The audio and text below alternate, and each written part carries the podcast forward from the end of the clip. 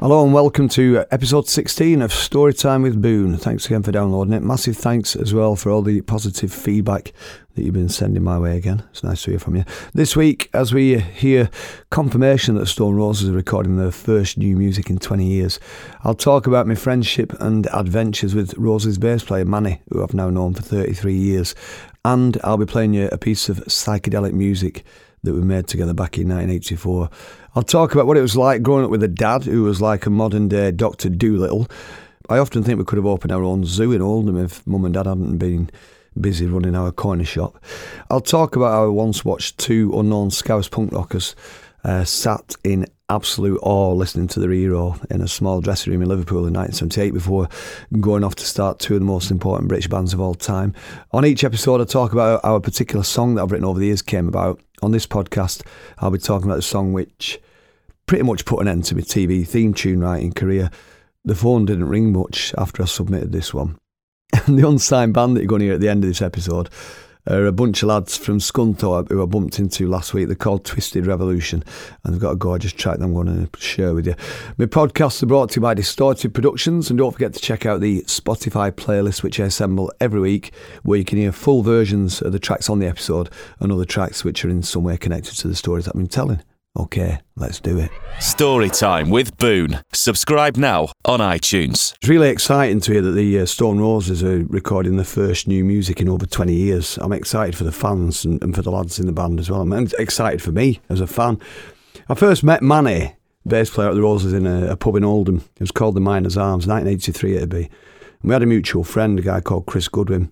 And at the time, Chris was drumming in a band called Wheatstones Bridge. They did a lot of covers, a lot of Beatles and Stones stuff in Kinks, and that Wheatstones Bridge eventually became a band called Exit that were amazing. I got to know Chris Goodwin really well over the space of uh, the next few months, and he'd mentioned this Mani kid that he knew. But this was the first time I'd met him, and I was struck immediately by his spirit. Man, he's genuine, he he's funny, mischievous. And as with Chris and myself, totally passionate about, about music. And we got on great from minute one, and the three of us pretty much decided on the spot in the Miners Arms in late 1983 to start making music together. Within a couple of weeks, we started jamming every Sunday at the mill in Ashton under Lyne, uh, where I worked. Have I ever mentioned I used to work in a mill in Ashton? I'd pick Mani up and Chris uh, in my car, Chris from Oldham, Mani from Failsworth, and we'd drive over to the mill to make this uh, experimental, industrial, psychedelic music that we made we used to record every session on, on cassette tapes, and eventually I bought myself a four track cassette based Portastudio, as they used to call it, so that we were able to enter the world of multi track recording for the first time. And we'd make sounds or we'd make music, not just with traditional instruments, but with whatever machinery was lying around. It was a very industrial mill that we were jamming in, you know what I mean? We were inspired as much by bands like Einstürzende Neubauten as we were by the Velvet Underground, etc. There'd be a lot of glass being smashed, there'd be angle grinders going off, sparks everywhere, me with my safety goggles on, health and safety Boon. And on one occasion, I drove our forklift truck over a microphone which I'd set to record, and it literally recorded its own actual final moments. At the time, I thought that's, quite a, quite a piece of art, that quite a work of art. You know what I mean?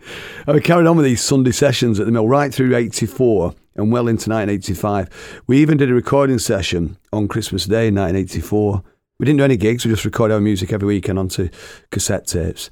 The first one we did, we did like a little EP sort of thing. A selection of songs called "Sounds Alright to Me," and the second was called "Minstrels in Lullaby Land," i.e., M-I-L-L. And we became known as the Mill. We never got ourselves a proper name, but because we were at the Mill every Sunday, we became known as the Mill. Or in Oldham, they used to call us to Mill, going to Mill. And I would sing and play keyboards and operate the industrial machinery. Chris had played drums, uh, guitar, sing a bit. Mani had played bass and guitar and sing a bit as well, and occasionally get on the drums. And we had these two bar stools in my studio at the time in the mill. And when you sat on them, a bit of air came out from under the, like a little small hole in the bottom of the seat. And it'd make a sound like a poof, like that as the air came out. And we'd always comment that it sounded like pan pipes. And it coined a phrase in the mill, pan pipes of the Andes. Every time one of us sat down, he'd sit down, poof, the Andes. I've still I've still got the stools, and to this day, 32 years later, we still use the phrase every time we communicate. We say pan pipes of the Andes. So just yesterday, I got a text from Mani, and it ended with the words "pan pipes of the Andes." they were some of the happiest Sundays I've ever spent in my life. Happy Sundays, in fact, they were. And I had a, a Polaroid camera at the time as well, so we'd take loads of photographs And this Polaroid camera had a, a, big button on the front. They didn't have it on the top like other cameras. It was on the front for some reason. And because there's usually just the three of us in the mill, the only way that I could get us all in a photograph was to place the camera against the wall, like on a shelf, and push a long stick against the trigger button. That's right, I invented the selfie stick in 1984. I did. I should have trademarked it. You can see it on all these pictures of like me holding a stick towards the camera. One of our songs that we did at the time was called Mind Train, and it starts with Mani saying, Destination Central Brain via your cerebellum. Then there's the sound of one of us farting into the mic. I'm not sure which one it was. And there's a bit of backwards echo just before it for added psychedelic vibes. We are a bit like the Beatles in that respect. And then it goes on into a very trippy piece of 60s inspired pop. This piece of music has never been played publicly. It's Mind Train by The Mill from 1984.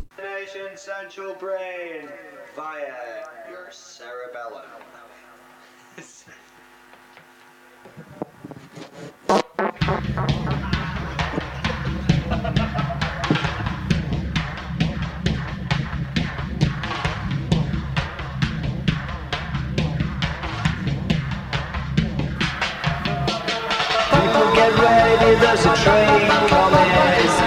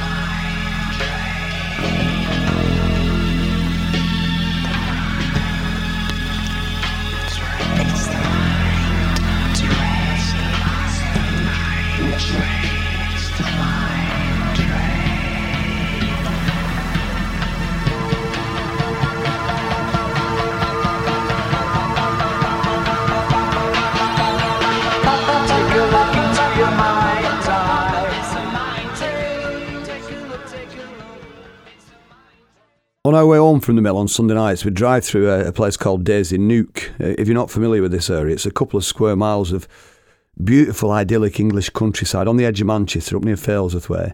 And it's woven with these narrow country lanes and farm pathways, like little lanes heading off into fields and that. And at night, it was used by courting couples to get up to mischief in the cars and that. You know, and we'd often drive slowly alongside them on our way home. We'd go up this, these dirt tracks and cruise slowly alongside these cars with our lights out and then surprise them with the flash of the Polaroid camera pressed up against the window, poof, like that, and drive off really quickly. Some of the expressions we captured were absolutely priceless. I know it's out of order. I know we shouldn't have done it. It, it, was, it was probably Mani's idea.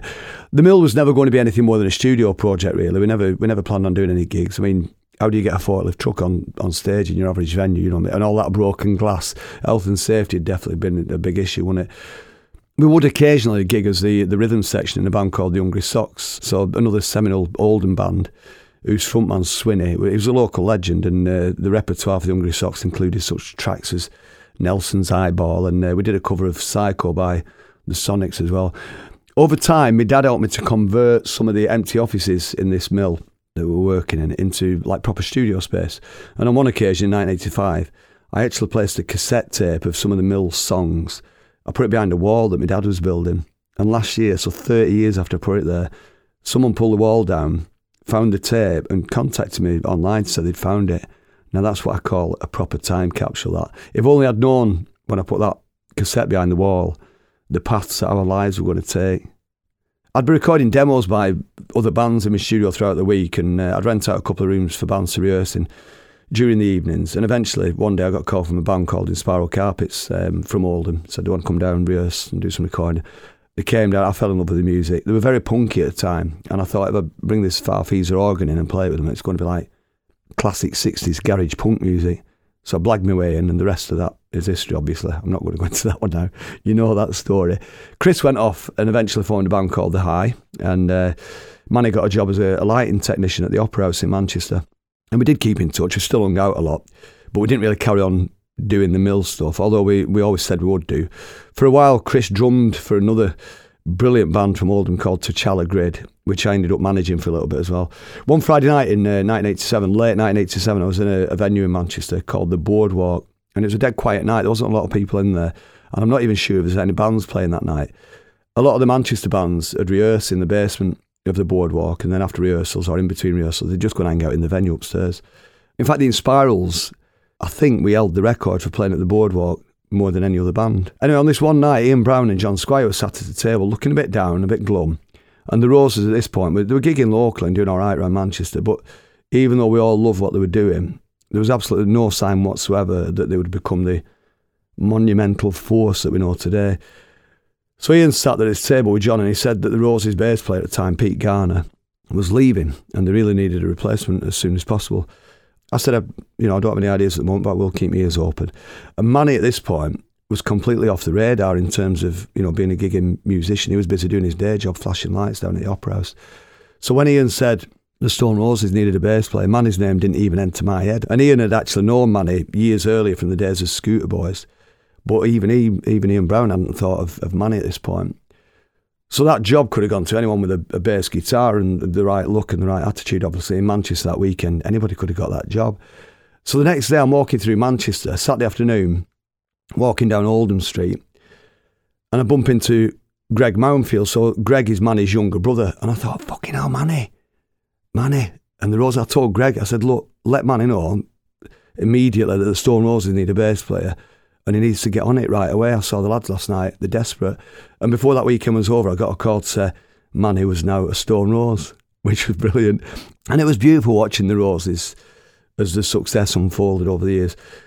And in the early days, they were touring at the same time as the Inspirals, and we were both out there grafting. And literally on one occasion, we were driving alongside them in their little tour bus, heading south on the motorway. We were in our van, they were in their van off to do separate gigs in different parts of London. In fact, the same thing happened with another band once. We're on the M25. You'll like this. We found ourselves like cruising alongside a band's splitter bus, as they call it, all the gear in the back, people in the you know middle bit, driver at the front. But we couldn't see who the band was because the windows were all blacked out. So we made a quick sign, we got like some notepaper out, held it up. What band are you? and then they did a little scribble. They put a sign up. Sonic Youth. You? Question mark. And we did like Inspiral Carpets. At which point, there was a bit of scrambling about in the van, and one of our singles appeared from the back of the bus and was proudly pushed up against the, the window on the passenger side of this van. Sonic Youth had one of our records in, in the tour bus. We're like, come on. anyway, so back to the Roses. They went off and became the most magnificent British pop group of all time. And eventually, they disbanded after that ill-fated appearance at the Reading Festival 1996. So John and Reni had already left the band at this point, and even though the changes were significant, there was still a real sense of occasion when the Roses were doing Reading. When they arrived on site that afternoon, I remember seeing them come in through the VIP enclosure. Man, was bouncing with enthusiasm like he always does. Ian was dressed completely in purple, and he had the aura of a boxer who knew that he was about to become you know, the world champion. I think he was actually doing his boxing dance as he came through the VIP area. And we're like, oh, the roses are here.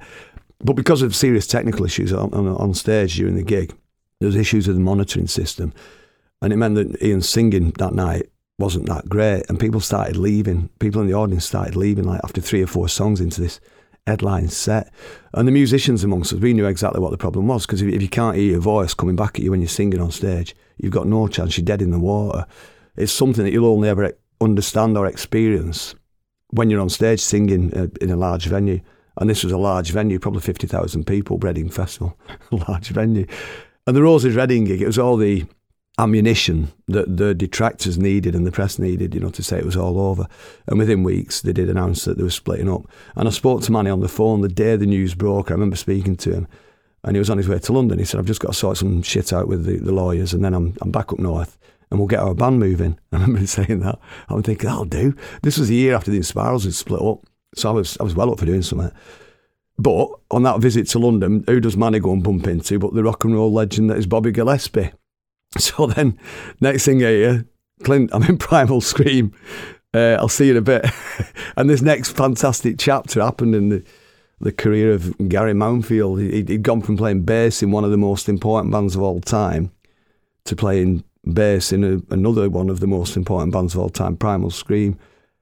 And it's fair to say Mani took the Scream to a completely new level. Bobby Gillespie himself was very vocal about the new lease of life that Mani's presence brought to the Scream camp.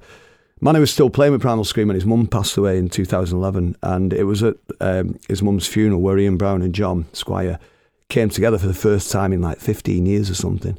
And it was obvious the way they were chatting throughout the afternoon, Ian and John, that any bad blood had long since passed. And it was lovely.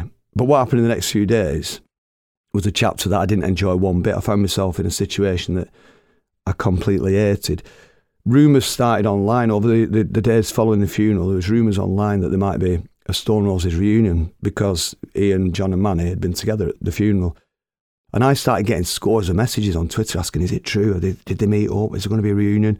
And I tweeted innocently. I, I put, uh, "It's true that Ian and John met recently." It was at Mani's mum's funeral. We all went back to pub in Failsworth. Ian and John got on great. And I put in there that they spent a couple of hours chatting, all very relaxed and that. And I think I said at the end of it, apart from that, I know nothing else. As a friend and a fan, I do hope it happens. Or, and then within hours of that, the headlines started popping up. Clint Boon confirms Stone Roses reunion. One very well known music publication wrote Inspiral Carpets Man talks about potential reformation. Clint Boon has confirmed that Ian Brown and John Squire recently met up together following speculation that the Stone Roses are set for reunion. And Boon has confirmed that the pair recently had a chat, but Clint Boon confirms Stone Roses reunion. I was fucking gutted to be honest, because it looked exactly as if I'd gone to the press straight from my mate's mum's funeral and blabbed about something that, to be honest, was completely insignificant in the scheme of things at the time and I couldn't sleep for two nights. I just I, I, felt shit about it all. And to make things worse, I couldn't even get in touch with Mani or his wife Imelda to explain what had happened. They were away in the States for a break, so they were out of touch. And a couple of days after the news story broke, I did get a call from Mani and Imelda saying, Don't worry, we know exactly what's gone on. You're not to blame. But I'll never forget that horrible feeling that I got, you know, having something innocent that I'd said completely taken out of context and used in the wrong way. When the official news of a Stone Roses reunion did eventually come out in October 2011, it was the best news I'd heard in years. I sent Ian a message on the day saying, best feel good news story this year, man. And like a lot of Stone Roses fans, I'm, I am excited about the news that's come out in the last few weeks that they are recording new music. It's what the world's been waiting for, isn't it? I'm chuffed for them. I'm chuffed for, I'm chuffed for them all for various reasons. One is that financially, a band that made such a monumental impact on British popular culture, not just music, but culture in general, finally getting some financial reward for it. That's a great thing. Two, the fact that they're going to be able to see for themselves again the impact that these songs that they wrote all those years ago have on hundreds of thousands of people around the world. They'll be able to see the faces again and hear it in their voices as the crowd sings their songs back at them.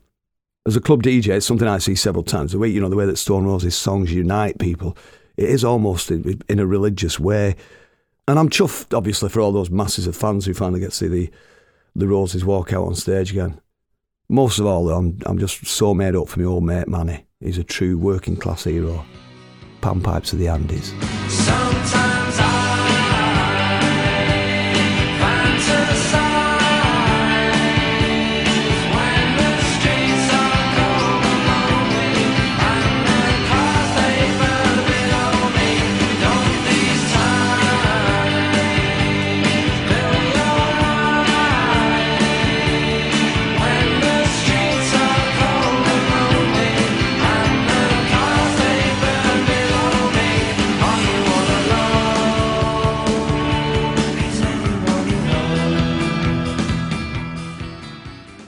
Sometime in 1978, I went to watch one of my favourite bands, The Fall, play at a venue called Eric's in, Liverpool. It was it was right opposite the site of the old Cavern Club on Mathew Street. I remember queuing up outside Eric's and looking at where the cavern had stood, And it had been demolished uh, and filled in a few years earlier, and there's still boards all around the site, but you can still see the cavern's doorstep. And I remember thinking at the time that even though, you know, I was a punk rocker and it was all things punk for me, and I was never a massive Beatles fan back in them days, but I remember thinking that's something of a, a travesty, that how could they do that? And eventually a shopping centre was uh, put up on where the cavern had been, Cavern Walks it's called, isn't it? Somebody did get wise and uh, build the current version of the cavern. That, was put in place as close to the original's floor plan as they possibly could, but not quite because, well, there's a big shopping centre there. Anyway, enough about the cavern. Let's let's go back across the street to Eric's across the road there. That early version of the Fall that I saw back then, it was one of my favourite lineups. They've had over sixty members go through the, the doors since uh, since then. But that early lineup to me was immense. They had Martin Bramah on guitar, very charismatic, very enigmatic, and he spent he spent a lot of the gigs around that time developing this uh, onstage party trick where he'd stand with his back to the crowd while playing his solos and that, and then he'd bend over backwards, still playing his guitar, until he was looking at the audience but upside down. Do you get what I'm saying? And when he eventually pulled it off, it was it was breathtaking. But the few weeks leading up to it, where he was still trying to do it, and he kept falling over flat on his ass, brilliant. He just kept trying it and trying it, and eventually did it. And Martin went on to form another fantastic band called the Blue Orchids, who were a major influence on the early Inspiral Carpets. The Fall's keyboard player back then was uh, Una, Una Baines, and she also went on to be in the Blue Orchids. I always remember Una being really lovely to everybody, dead kind, handing out sweets and that in the dressing room before gigs. Not exactly the kind of shenanigans I'd expected, really, you know, my first ever rock and roll dressing room experiences. Marc Riley was in the band as well. He, he just joined on bass in 78, and I got on well with him since the day we first met. He was, he was the first rock star, Marc Riley, lardy boy he was the first rock star to ever answer my fan mail. I used to send him little postcards and letters he'd write back. And he's gone on to enjoy a career as one of Britain's top broadcasters, to, to be fair, isn't he? The Falls drummer back then was a, a, lad called Karl Burns, and he was a completely different story. He was very much from the Keith Moon school of rock, really, proper rock and roller. And he'd think it was really funny to just give you a quick cigarette burn to the back of your hand when you were least expecting it. But a truly gifted musician who never really got the, the long term success that he deserved. Maybe because he kept putting his cigarette out on people's skin. Not always a good career move, is it? A friend of mine at the time, she was an hairdresser called Karen Reed. Uh, eventually, she became Karen Drinkwater. We're still close friends. She lives out in California now. But she used to borrow dad's Jag at the time and drive us and, and some of the fall to gigs while the rest would follow in another vehicle. And on this occasion, Eric's, uh, Karen had driven us over there. And we were in the dressing room, and a couple of Liverpool based fans came into the dressing room to, to chat to the Falls frontman Marky Smith. And it's quite obvious that they were completely in awe of him. They were hanging on every syllable that came out of his mouth. Total massive fans, and it was an image I can remember to this day. The two lads uh, had quite, had quite distinctive hair. One had dark hair and a really cheeky little pixie face, and the other was bleached blonde hair. And, and I'm sure the blonde one had bedroom slippers on. If they weren't bedroom slippers, it was something very similar looking. but I mean, back then, punk fashion had introduced us to some pretty wacky stuff, really, like bondage kicks and that. But but the idea of someone going out to a gig in, in bedroom slippers, it just hadn't been part of the, the pitch yet, even in Liverpool. Right? And these lads said that they'd, they'd, been in bands together a few times and were now uh, in between bands and ready to start a new band or new bands or whatever. And as time went on and punk became post punk, some great things started to come out of the Liverpool music scene. Suddenly it appeared that Liverpool was the centre of the music world again. And, and when some of these bands started popping up on TV every week on TV pop shows like Top of the Pops, who should I start to see regularly on my screen? Those two Fall fans who were in the dressing room uh, in Eric's that night. So soon after that Fall gig at Eric's, the one lad called Ian with the pixie face had gone on to form a band called Echo and the Bunnymen, and the other one, Julian, the boy with the blonde hair and, and the bedroom slippers, if I remember correctly, he'd formed a band called the Teardrop Explodes, and both bands went on to make wonderful records. And Julian Cope went on to become one of those very rare and wonderful figures uh, like Syd Barrett of Pink Floyd and Peter Green of Fleetwood Mac. One of those figures who treads a very fine line between creative genius and total madness. I've not met Julian Cope again since that night in 1978. He wouldn't remember meeting me there anyway. His autobiographies, Head On and Repossessed, are two of the best rock books you will ever read. They are brilliant. And I've always been a massive fan of his music. In, in fact, his track Elegant Chaos, that's from his first solo album. It's still one of my favourite songs ever and it features a, a line on it which gives the listener a great insight uh, into how his mind works. Julian Cope. There's a lyric in there. People I see just remind me of mooing like a cow on the grass, but that's not to say that there's anything wrong with being a cow anyway. There you go, the world of the world of Julian Cope in one beautiful line. As time went on, I did get to know the Bunnymen's frontman Ian McCulloch, as with Julian Cope and Teardrop Explodes, he's given us some of the, the greatest records of our lifetime. Ian had often drop in on the Inspirals when we were recording uh, our third and fourth studio albums at Parr Street in Liverpool uh, in the early 90s. Interesting facts about Ian those sunglasses that he wears, they never come off, right? He had them surgically attached uh, when he was still a young lad. So no man or woman has ever seen Ian McCulloch's eyes since Marquis Smith in that dressing room at Eric's in 1978. If you were ever to see his eyes now, you, you would die on the spot. It's a fact that. He invited me over to his house once for a brew one afternoon. I'll tell you this story before we move on. And I thought, brilliant. I'm going to see Ian McCulloch's eyes.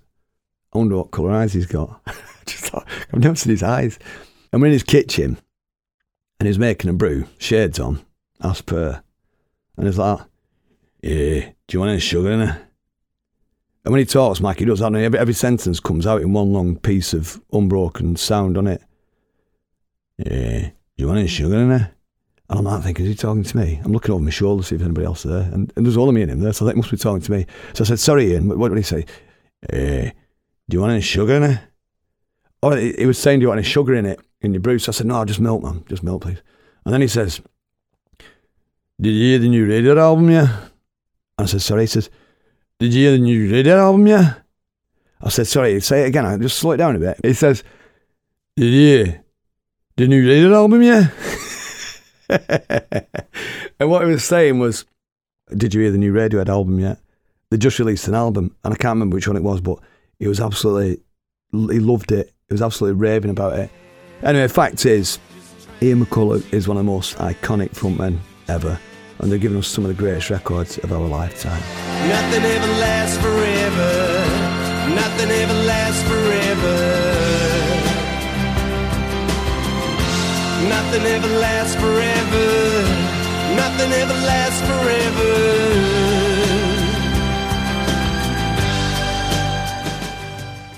So, on every episode, I like to pick a song from my uh, lucrative past and tell you how it came about. This one's not got such an happy ending, unfortunately. Between 95 and 2003, I wrote a lot of theme tunes for various TV shows, probably the 15 or 20 in total, mainly for Granada Television. And most of them got used. Occasionally, one would get turned down, but then it'd pop up as a Clint Boon Experience song. Shame to waste them, really, innit? And occasionally, one of my theme tunes um, would be turned down, you know, deemed as uh, unsuitable for the job in hand. And I'd be sent packing in favour of some other theme tune writer to write the theme tune and sing the theme tune. After the relative success of the Engie Benji TV series and the, the positive reaction to the theme tune that, that I did for it, I was asked to submit ideas for another stop frame animation series to be made by the same company, Cosgrove Hall TV Productions, based in Chorlton, Manchester. The new show was going to be called Little Robots, and I thought I like the sound of this. Engie Benji had been aimed at a, a preschool audience, which meant well, from newborns up to about four years old, or thereabouts on it. And I met with the creators of Little Robots to go through the background of what the world of Little Robots was all about and get into the minds of the characters, man. All this kind of stuff that theme tune writers do. And everything in the Little Robots world was made up of bits and pieces of junk uh, found in a scrapyard or a, a, reclamation yard, as they call it now. So the message behind Engie Benji was uh, teamwork. The message with Little Robots, it was all recycling, really simple as that. The main character in Little Robots is a, a young robot called Tiny.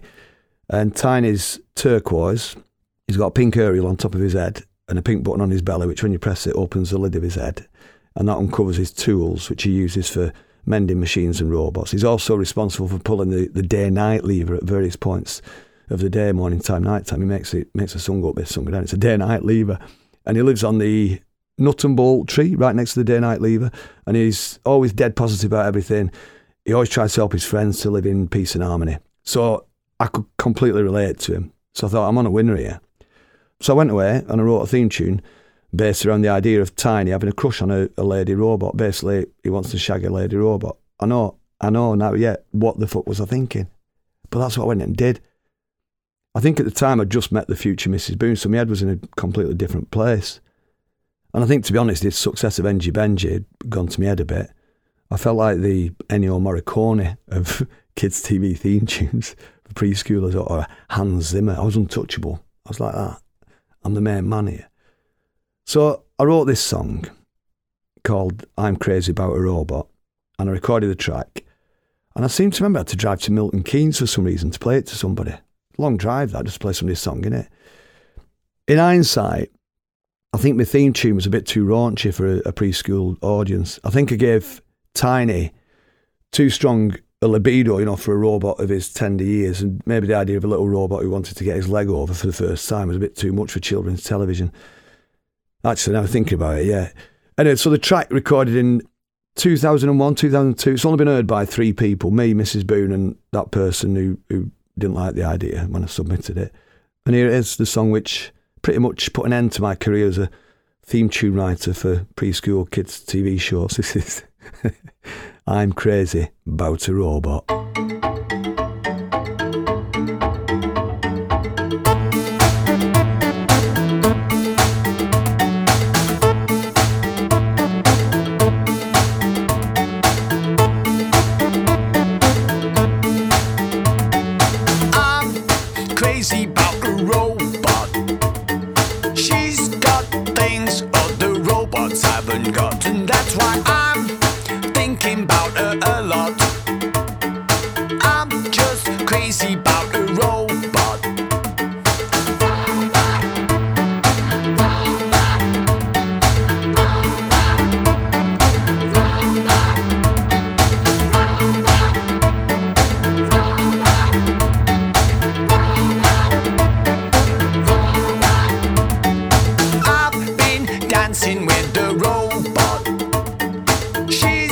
Moves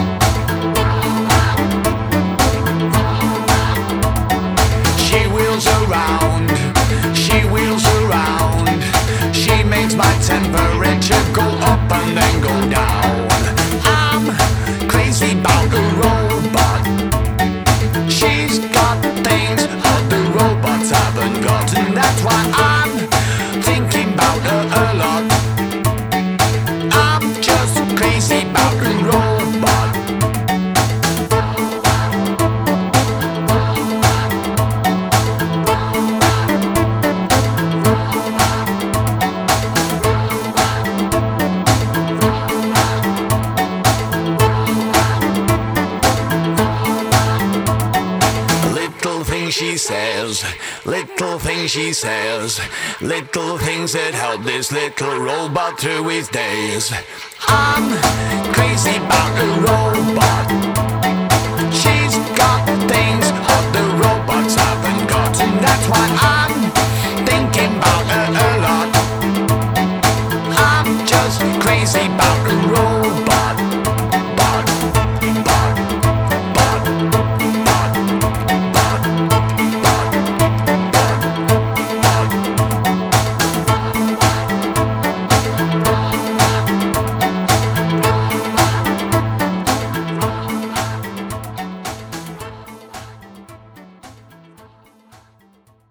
very good friend of ours, Jo Watson, private midwife. Uh, she listens to my podcast every week. She's an amazing person. I don't mean she's amazing because she listens.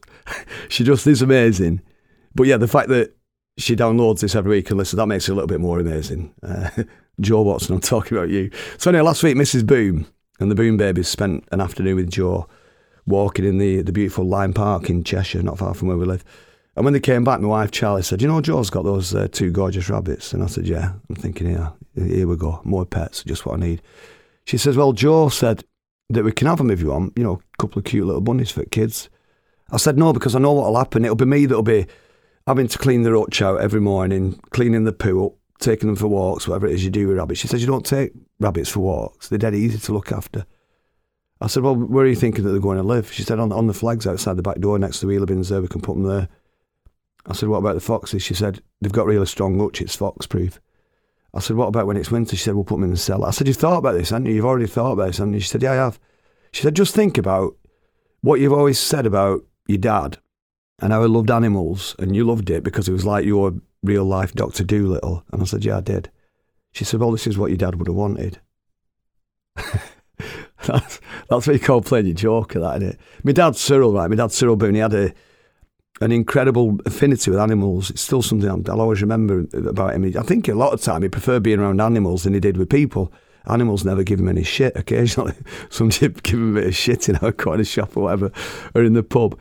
But some of him, some part of him, used to really seem to come alive when he was with animals. So I grew up surrounded by animals. You know, mum and dad owned a lot of pets, and my dad also bred chickens and hens and turkeys at various times of his life. We never just had one dog or one cat. We always had like multiples of, of both. You know what I mean? At one point, I think we had seven dogs, all different breeds, right? So we had Shetland sheep dogs, we had collie dogs, we had a whippet. We had a beautiful dog called a Saluki, which it was like a whippet, but it had like really long hair on its on, on her ears. And that doesn't sound reminds me of my mother-in-law. It doesn't sound like a good look, does it? But she had really long, she had really long hair on her ears, and it's a brilliant look. And I think she actually belonged to the mate. of My dad. She was called Tanya, but Tanya lived with our dogs. It was like a really long doggy sleepover. And we'd usually have a couple of um, more unusual animals or sometimes exotic pets. So we had a tortoise which had, uh, been damaged in a road accident. It got run over and it had a big hole in its shell. What's the tortoise doing crossing the road? to get to the other side. And so my dad got the tortoise, filled it all with Polyfilla, which in hindsight, we should have looked at. It might be toxic, you know what I mean? I'm not sure the tortoise would be dead chuffed about having some of that stuffed in its, in its shell. But anyway, so he filled it in with Polyfilla and he painted it the same colour as his shell so that other tortoises didn't stare at him and cause him to be self-conscious. We even had a we had a, a peacock. We had a pet peacock, and it's quite a vicious piece of work. He was actually not not as nasty as us three geese we had though. They were proper snidey bastards. Um, you'd have to take a, a plank into the pen with you to protect your legs when you went seeing geese. They were the best guard dogs ever. If don't get a dog, get geese. Get geese, right? Nobody will come near your place. My dad came over at pub one night with a, a ferret. He had a ferret and he swapped it for our snooker table. That's a proper 1970s pub swap deal, and it right there. Swap your snooker table. What have you got? Ferret. No, that's a swap. So he comes home with a ferret, and my mum said, What's that? He says, It's a ferret. She says, Where have you got that from? He said, I swapped it for our snooker table. She says, What are we going to do now on Sunday nights? And he says, Play with it. he just couldn't say no to animals. Couldn't say no. We lived in a corner shop at this point in Heyside, Oldham, um, early 1970s on a busy main road between Oldham and Shaw. So it's one of the main routes from Oldham going out through towards Yorkshire and that. And one afternoon, I was in the shop, mum and dad, and a, a traveller came in to buy some sandwiches. And he started chatting to my dad. And he said to my dad, Do you know anyone who wants to buy a horse? And you could see my dad's eyes light up. What kind of horse is it? Traveller says, it's a, it's a small one, it's a pony. And my dad says, How many hands is it? And the bloke says, how many what now? How many what? My sounds, how many hands is it? Aye. And the bloke said, it's a pony. There's obviously a communication problem going on here. But my dad says, I, I, I don't I don't know without looking at it. I'd, I'd have to see it. He said, he used to like that, my dad. I don't know without looking at it. I'd have to see it really. Whereabouts is it? And the traveller says, it's outside in my transit van, right? So my dad walks out of the shop with this traveller bloke, and I can still see my mum's face. She stood behind the counter thinking, here we go. Here we go. Anyway, about five minutes later, my dad walks back into the shop, holding a short piece of rope with a Shetland pony on the other end of it. The most dishevelled, scruffy, pissed off Shetland pony you've ever seen in your life. And then the traveller sticks his head round the door, like all apologetic, like looking at me. And my dad says, Yeah, Mary, give him a tenner. So my mum gets a £10 note out of the till, gives it to bloke. He fucks off sharpish in his van. My mum looks at me and says, What have you done, Cyril? He said, Well, I felt sorry for it. Look at state, poor bastard. She says, Where are you going to put it? He said, I don't know. So at this point, customers are coming into the shop. My dad stood there with his Shetland pony. They're looking at each other. Pony's got bits of fur missing. His hooves are curled up at the end because it hadn't been looked after that well, proper neglected. My mum says, Cyril, what are you going to do? And my dad says, I'll have to speak to John Connor. So John Connor was a chap who lived down the street. And I think he owned a lot of the, the land where the allotments were. And Dad said, I'll nip down and have a word with John Connor, see if he's got out. And he says to me, Yeah, hold on to that a minute. He gives me the rope. So I'm stood there. holding onto this piece of rope, Pony looking at me with his sad eyes like. I'm only, I'm probably 11 at this point. People are still coming into the shop. It's busy, you know. People are leaning over us, picking up bags of potatoes and pop bottles and buying the groceries and like that. Hey, hello, Clinton. What have you got there then? Have you got an horse? Oh, it's an horse. He don't like look very happy, does he? but my mum didn't look impressed. And I'm thinking, I hope he don't start doing a shit now. That's that, that'll push mum right over the edge. Now, anyway, he didn't do a shit. But all of a sudden, it came my brother Booney running down, running down because we used to live upstairs above the shop, and he came running downstairs, comes barging in, walks into the shop, flipping out. What's that? Did we get an horse? Yes. Did we get an horse? We got an horse. We got an horse. He's like that, proper jumping about with excitement. He, he was absolutely smitten with this animal, our Booney, Craig. And I think it was him who suggested we call it Trigger. That became its name. So Dad came back, you know, from John Connors, having done a, deal for yet another allotment, or pens as we used to call them. And I think he's brought the number of pens that my dad had then to four. I think he had four pens at that point. And we marched Trigger off then to his new home down the street. Medium sized allotment, big enough for him to run around. It had a nice dry shed. My dad filled it with hay. And over the next few months, my dad nursed it back to good health, got it looking right smart again. His coat came back, got his hooves sorted out and all that. And my little brother, Booney, he was the only person who Trigger would let on his back for a ride. We've got some great Super 8 cine film of Booney on Trigger's back running around the pen. When he first tried getting on, I remember the day he tried getting on and Trigger went mad like a, a bucking bronco and that, but Booney stuck at it. And eventually cracked it like a little Milltown rodeo rider. Later on in life, my sister Booney, Linda Boon, she started saying she wanted a horse. So my dad's like that. He did the old, Are you sure you want an horse? Because I've not got time to look after it. You're going to have to take care of it. And she said, Yeah, I want an horse. Anyway, so they got an ice, got a stunning looking ice. And within months, mum and dad had got the bug completely. They ended up with three horses. They were into it. They had all the paraffin, mate, par, para, all the gear to go with it. We had a white cat called Purcell. We had five tropical fish tanks in our lounge. My dad brought a, a wounded kestrel in once. He found it outside, it had been wounded, and he took it in and it lived with us in our living room for several weeks until he nursed it until it was well enough to set free. And he used to sit on top of the curtain rail in our lounge watching us go about our business. We'd be there watching telly, and this big kestrel would be looking at us like that, shitting occasionally onto a piece of well placed newspaper. And I can still remember the, the smell of the, the raw meat that my dad used to feed it. He used to chop up raw bits of liver and that and feed it to the kestrel every day. And then when it was well enough, me and my dad walked down to the end of Springfield Street to the field, to a salmon fields it's called now, that area and he released it and it flew off. We watched it fly off in the direction of Oldham Edge, and it's quite, you know, the, the, the image of that now is quite poignant, a nice image. Someone gave us a rabbit once, a beautiful blue grey sort of thing, and we didn't realise at the time it was pregnant. And within a couple of weeks, we had several more lovely little bunnies, and over the months, they just kept multiplying like rabbits do. a big cosy shed full of bunny love, all related to each other. I think the last time we counted, there was over 50 rabbits. And how can I put it? The sudden abundance of tender rabbit meat in Heyside that Christmas was a mystery to everyone in the neighbourhood. I remember one time, right, my dad was having problems with. Uh, am I giving too much away here? My dad was having problems with rats on one of his allotments. He had these chickens in an allotment, and I think the rats were stealing the chicken eggs or eating them before my dad had a chance to collect them every day. So what did he do? He goes and borrows a massive shotgun off one of his mates. I think his mate was Jeff Woodcock. I think it was Jeff Woodcock who lent him a big gun got a load of big red shotgun cartridges. And I remember it well. He said to me, Come on, let's go sort these bloody rats out. He's there with gun, across the road, over to his allotment. I was probably seven or eight, seven or eight years old.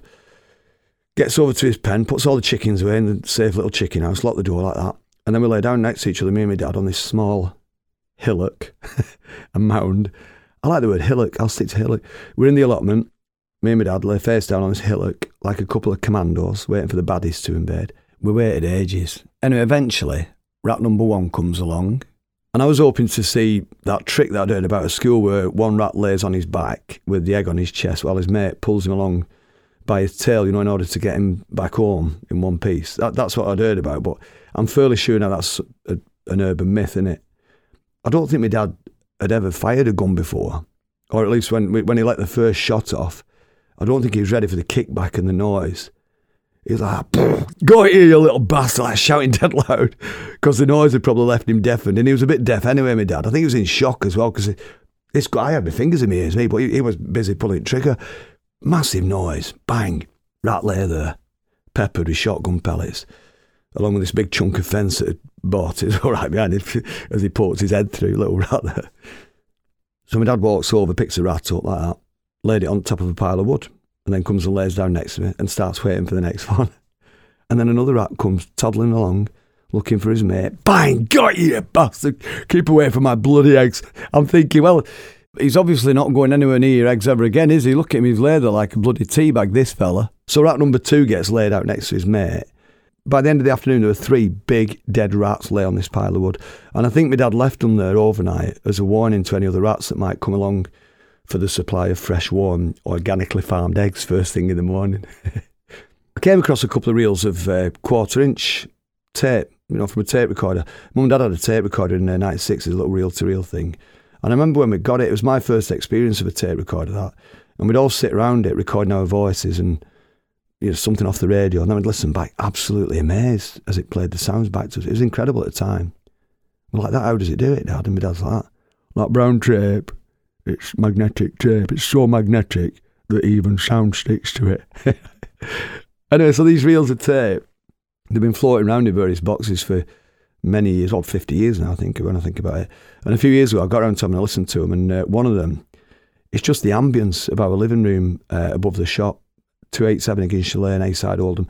And I think the recorder had either been left on accidentally or maybe my dad had left it recording to erase some music or whatever was on there, and it just recorded the ambience of this room. And you can hear the bell um, of the shop downstairs as the customers come in and out, you know, the door ringing. And there's another sound on there which really brings back nice memories.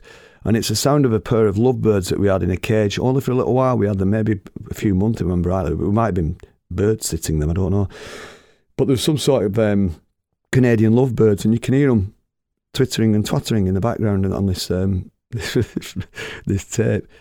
So anyway, I've spent the last few days reminiscing about my dad's love of animals and the effect that growing up around animals has had on me, and all those warm memories, and remembering the happiness that it brought to me. And I got around to thinking about our friend Jo Watson's rabbits and Jo's lovely offer to have the rabbits come live with us. And if you're listening, Jo, and I know that you will be, thanks for that lovely offer of the rabbits, but I think we're going to pass on it this time. Now, I know that's not the ending that a lot of listeners wanted for that story, is it?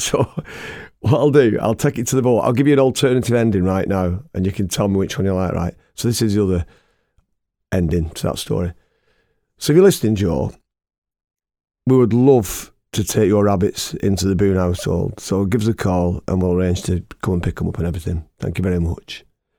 So, that's the alternative ending. So, you've got two endings to choose from there. You, the podcast listener, you decide. what happens? You decide. Do these rabbits stay with the Watsons or do they move to the Boons? The Watsons have offered to give the Boons these two beautiful rabbits. Let me know on Twitter what you think, right? At the real Boon, which ending you like. And use the hashtag as well, Project Rabbits, because that's what Jo's been calling this in her communications with Mrs. Boon. Hashtag Project Rabbits. Should the Boon family take in the beautiful Watson rabbits? Okay, you decide. Rabbit, rabbit, rabbit, rabbit, rabbit, rabbit, rabbit, rabbit, rabbit, rabbit, rabbit, rabbit, rabbit, rabbit, rabbit, rabbit, rabbit, rabbit, rabbit. You got a beautiful chin. You got beautiful face. You got taste.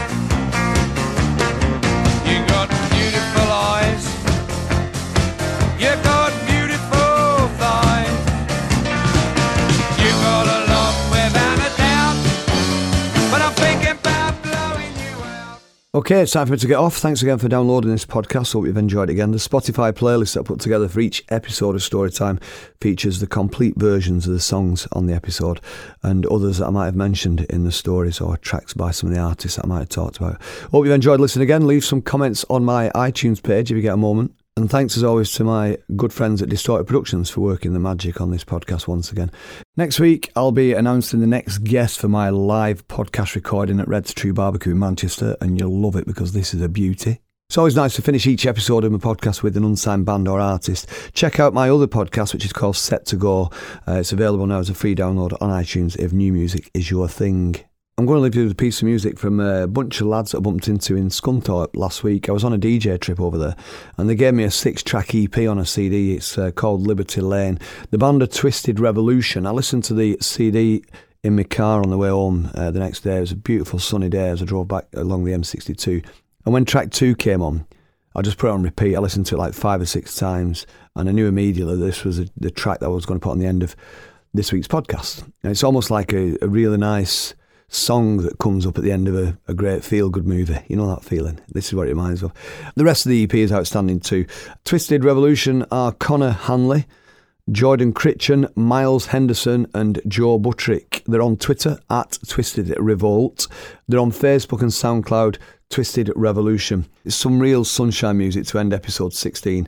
Uh, thanks again for listening. This is Twisted Revolution with Sunshines on Speculation. I'll see you next week. Lots of love to you. Story time with Boon. Subscribe now on iTunes.